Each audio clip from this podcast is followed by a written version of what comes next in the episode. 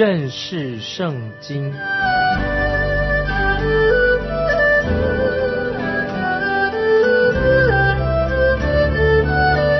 认识上帝的话，把上帝的话带到全世界。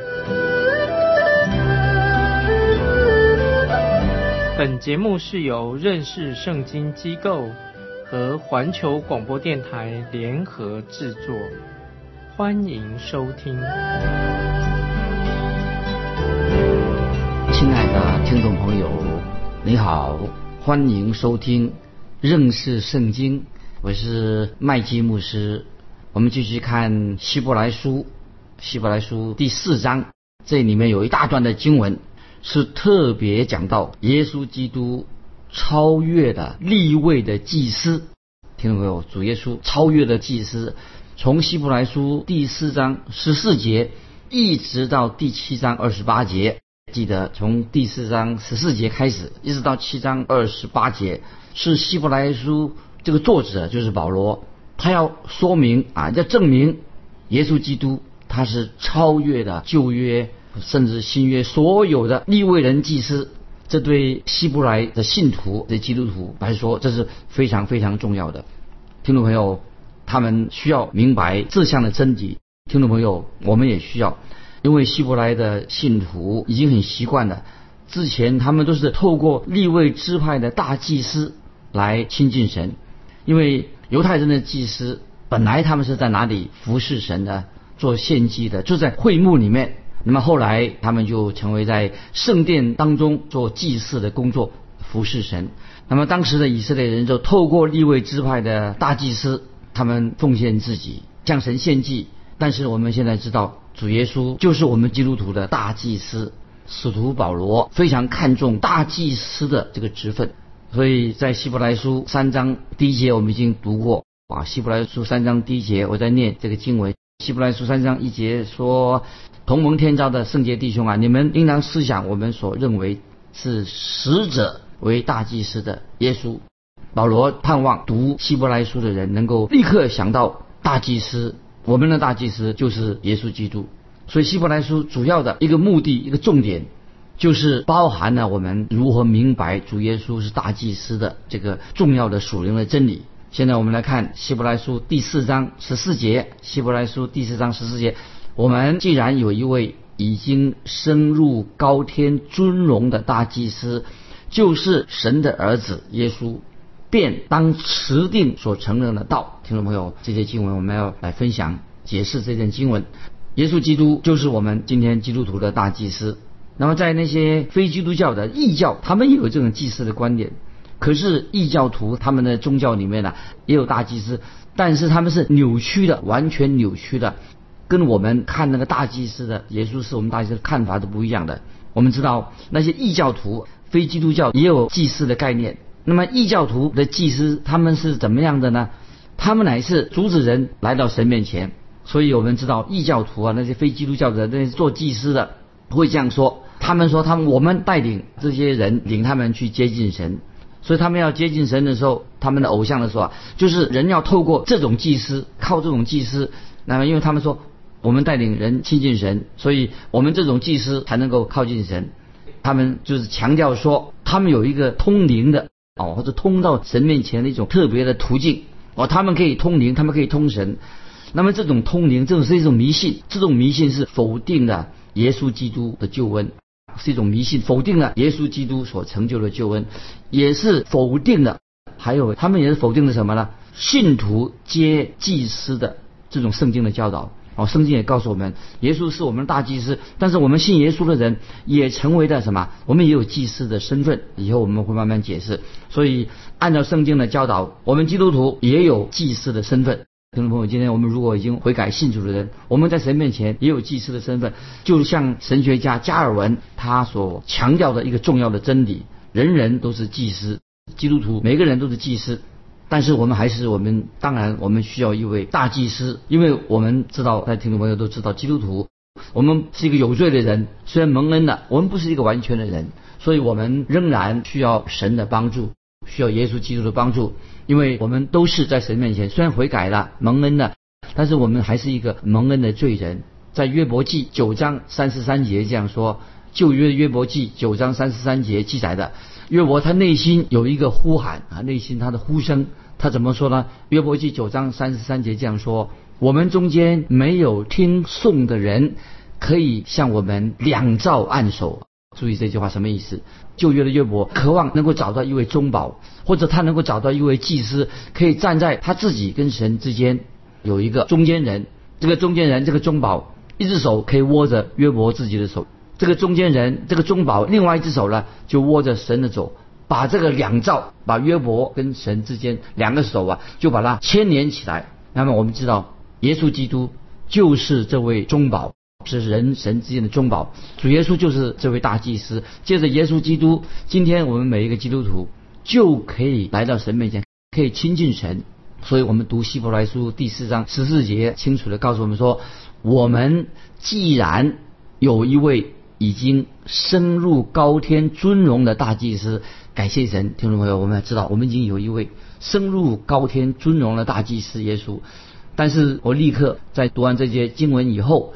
我就要说，当主耶稣在地上的时候，那个时候他还不是一个祭司。所以听众朋友记得，主耶稣到地上来的时候，他降生成为人的时候，他还不是一个祭司。所以在圣经当中，我有一次提到主耶稣要做的一件事情，这个什么事情呢？听众朋友要注意，就是主耶稣曾经叫西门彼得去捕鱼。为什么叫西门彼得去捕鱼呢？因为彼得可以从鱼的口中取出一个金币，做什么呢？好让交付给圣殿税收啊，作为给圣殿的税。但是本来是祭司，如果那个人是祭司的话，在圣殿里面他可以免税的，他不需要付那个圣殿的税。但是如果不是祭司的话，你要上税。当然，主耶稣本来他自己也不需要为自己缴税或者献祭。但是我认为主耶稣他为什么要这样做呢？他为什么要去交付这个税呢？就表明说，当主耶稣来到世上的时候，刚开始的时候。他还不是以祭司的身份，他不是做祭司，因为耶稣在地上，他不是做祭司。当时做祭司的人必须要出自亚伦的后裔，除非主耶稣他自己他是立位支派，主耶稣他不是立位支派，因为主耶稣是属于什么犹大支派的后裔，所以明显的主耶稣他自己不属于祭司的后裔，但是主耶稣他却是君王的后裔，他是大卫的后裔，大卫君王的后裔。当主耶稣还在世上的时候。那么有先知，主耶稣他也有先知的职分，所以既然主耶稣他是大卫的后裔，他也有先知的职分。先知职分做什么？就是他代表神说话，就代表神向人说话。当主耶稣定十字架回到天上以后，耶稣就有了祭司的身份，他以祭司的身份在神面前。现在主耶稣代表我们这些蒙恩的人，当主耶稣定十字架三天复活升到天上去的时候。那么主耶稣他已经有了祭司的身份，因为主耶稣在十字架上，他为了拯救我们，他定十字架，目的要拯救我们。主耶稣在天上已经成为我们救恩，所以他在天上永远活着。可是主耶稣在地上的时候，他需要钉十字架，他要把自己把自己献为祭。现在耶稣坐在天父的右边，他的职分是什么呢？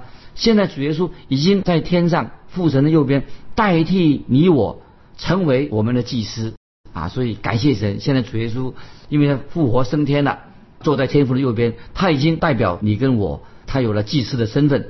所以主耶稣回到天上，他坐在父神的右边。所以我们知道，接下来我就要特别强调，主耶稣基督现在已经有了三个职分。第一个职分，在两千多年前主耶稣降世的时候，主耶稣有了先知的职分，指他过去所做的事情。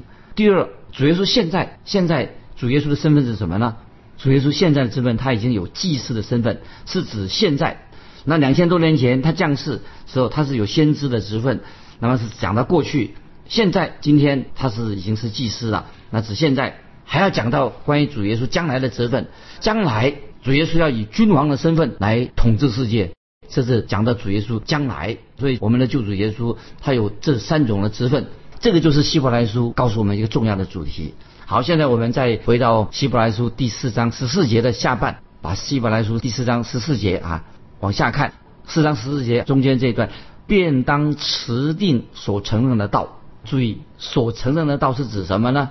就是指要确认这节经文说，我们要确认自己所信的道。然后这里所承认的道，前面原文说让我们原来的意思就让我们所确认的道。其实这个也是一个命令，保罗要挑战我们，这是个命令，就是命令我们你必须要做到的事情，就是要持定，就是我们必须要承认持定所承认的道，这也是神对我们的命令，我们必须要做到。所以说，听众朋友，原来经文的意思说，让我们要持定所承认的道。听众朋友要特别注意，这里保罗不是说，不是说让我们要持定我们的救恩，不是讲持定救恩，因为保罗不是谈的在这里这节经文不是谈到蒙恩得救的问题，这是谈到我们已经蒙恩得救的人要活出好的见证。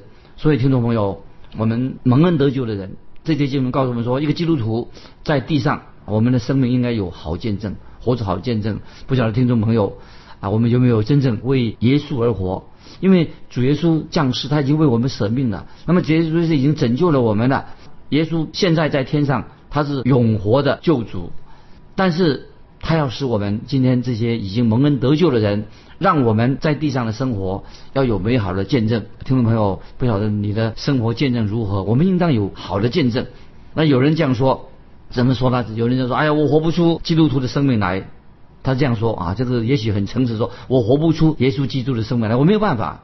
但是听众朋友，我要告诉你，是的，靠你自己，你不可能活出基督的生命，我也不可能，因为神从来没有要你自己活出基督徒的生命，你不可能，因为你自己，神没有这样的要求，你不可能你活出自己的基督徒的生命。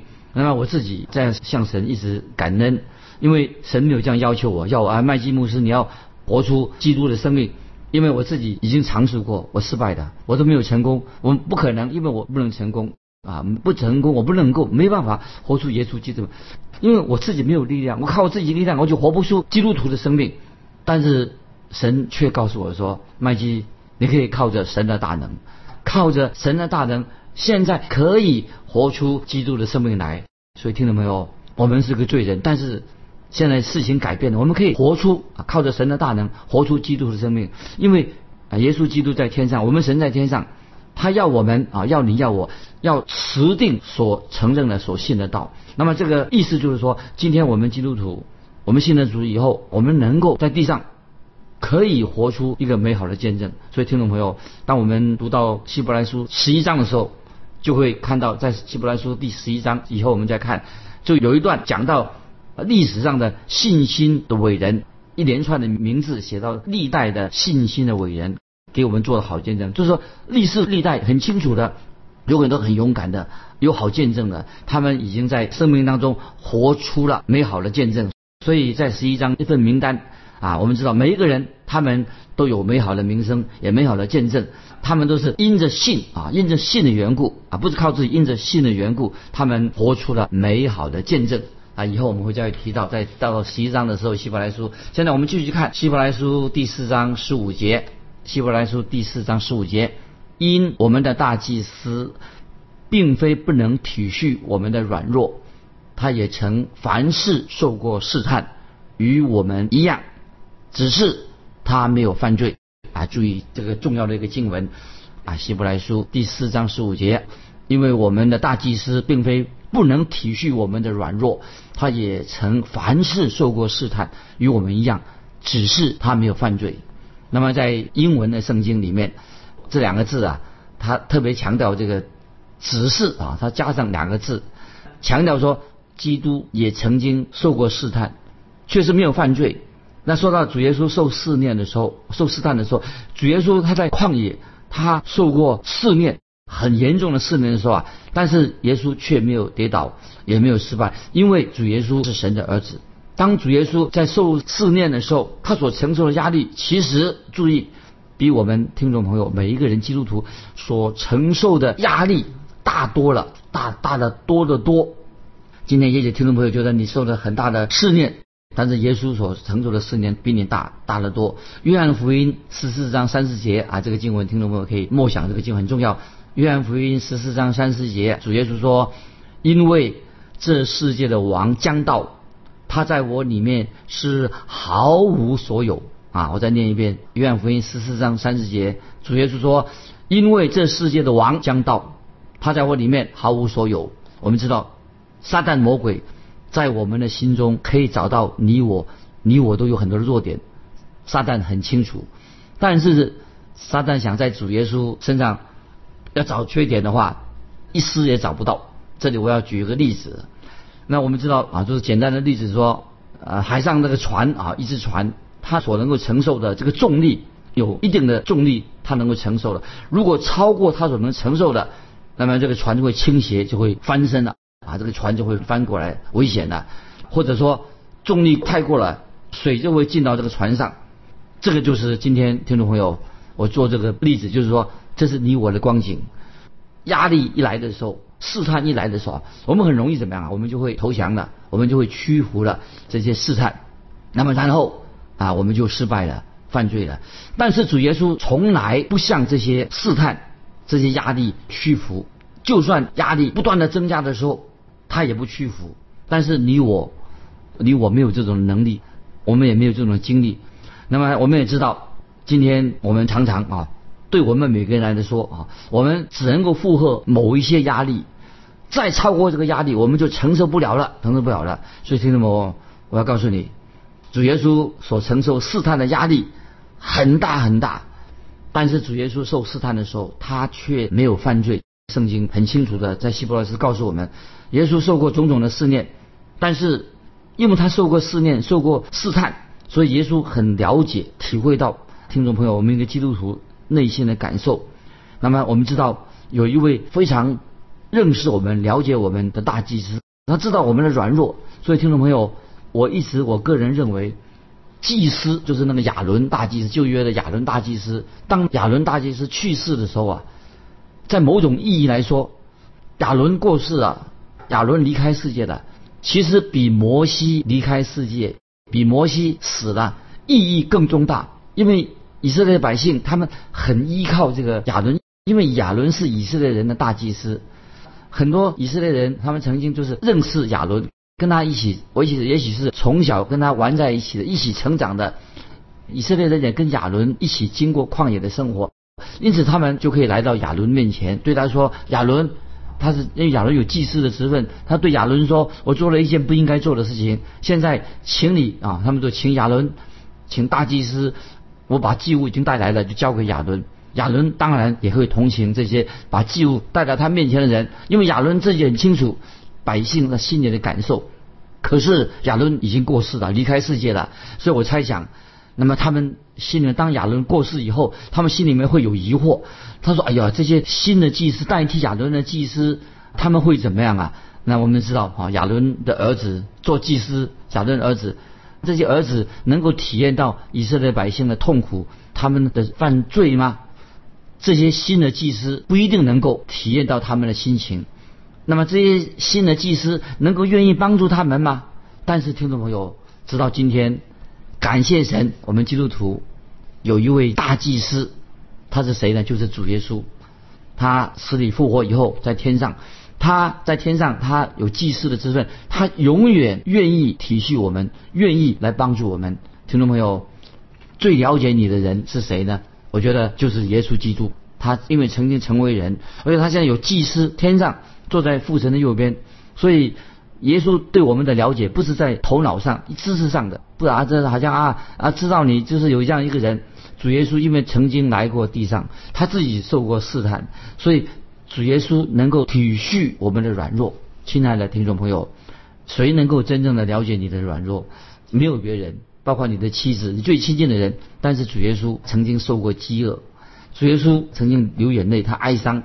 主耶稣为了他拉萨路过世的时候，耶稣掉眼泪。所以在希伯来书这里说，他能体恤我们的软弱。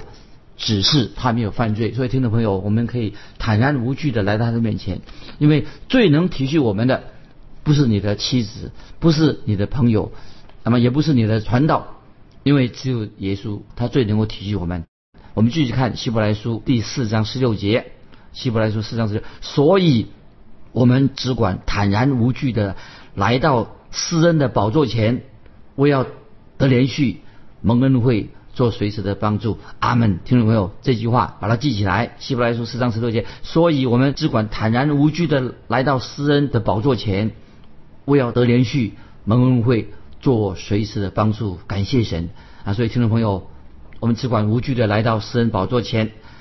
我自己有时觉得好像用这个坦然无惧这个翻译，坦然无惧好像不够好，但是我也不知道说不用坦然无惧，因为这是说到我们只管坦然无惧，不用坦然无惧用什么呢？所以我也找不出一个更好的这个翻译的字句。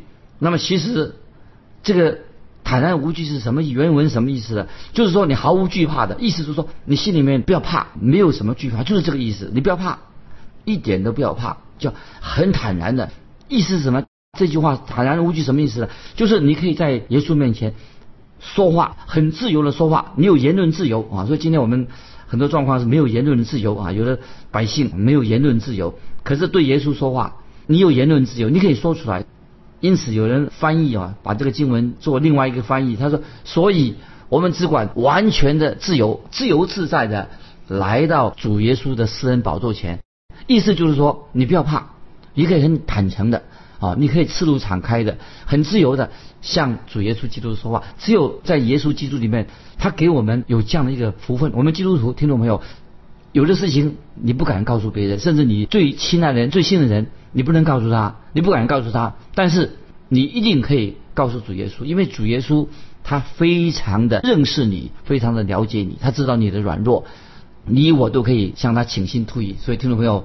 耶稣虽然不是跟我们随随便便的称兄道弟，但是我们要带着一个敬畏的心来到神面前，因为主耶稣是神，敬拜他，那么我们可以向他倾心吐意。因为主耶稣他曾经做过个人，他是神，他也是人，所以我们可以来到他面前敞开。所以我们祷告的时候，不需要用一些很华丽外表的祷告词啊，就是不要以为说啊说这些华丽的祷告词是感动他。还想掩饰自己内心的啊的罪啊，要坦然的来到神的面前，不然的话神就不会回应你的祷告。所以为什么今天祷告为什么神不回应的原因啊，就是因为我们不坦诚，有所保留，不敢向神敞开自己。所以希伯来书四章十六节说，来到施恩宝座前，就是这是一个施恩的宝座，不是一个审判的宝座，是一个怜悯我们的宝座。那么，所以听众朋友，因为我们来到面前啊，要得神的连续。今天听众朋友，你我太需要神的连续。那么连续不但指过去的事情，也是讲到我们现在要蒙神的连续，要得到神的恩惠。在提多书三章五节这样说，并不是因我们自己所行的义，乃是靠着他的怜悯。听众朋友，我们的主耶稣一直在连续我们。说到蒙恩惠，我们可以希伯来书十六说蒙恩惠做随时的帮助。听众朋友，我再强调说，我们在神面前不但是讲过去。也讲现在我们要得连续蒙恩会做随时的帮助，所以在诗篇二十三篇啊，我们说耶和华大卫说耶和华是我的牧者，我必不致缺乏。那么其实这句话什么意思呢？就是说有人虽然这样翻译说我在神耶和华是我的牧者，我一直没有缺乏，不是那个意思。我觉得大卫在这里所说的我不致缺乏是为什么原因呢？因为主耶稣。耶和华是我的牧者，在天上我们已经有了一位大祭司，我们可以来到他面前，因为他是我的牧者。听众朋友，你有没有来到神的面前？有没有向他认罪？他知道你的罪，那么我们快快向神认罪，不要拖延，不要再跟神装模作样。神知道一切，我们快来到神的施恩耶稣那里，才能够得到得连续蒙恩会做随时的帮助。阿门。这是圣经今天我们所读到的，神要问我们，要我们听众朋友坦然无惧的、很自由的、诚实的来到神面前，来到耶稣基督面前，得连续蒙恩会做随时的帮助。但愿今天我们所读的啊，所认识的这段经文啊，成为我们真正得到神的连续蒙恩会做随时的帮助。阿门。我们就分享到这里，听众朋友非常欢迎你跟我们来信分享你个人的信仰生活。来信可以寄到环球电台认识圣经麦基牧师收。愿神祝福你，我们下次再见。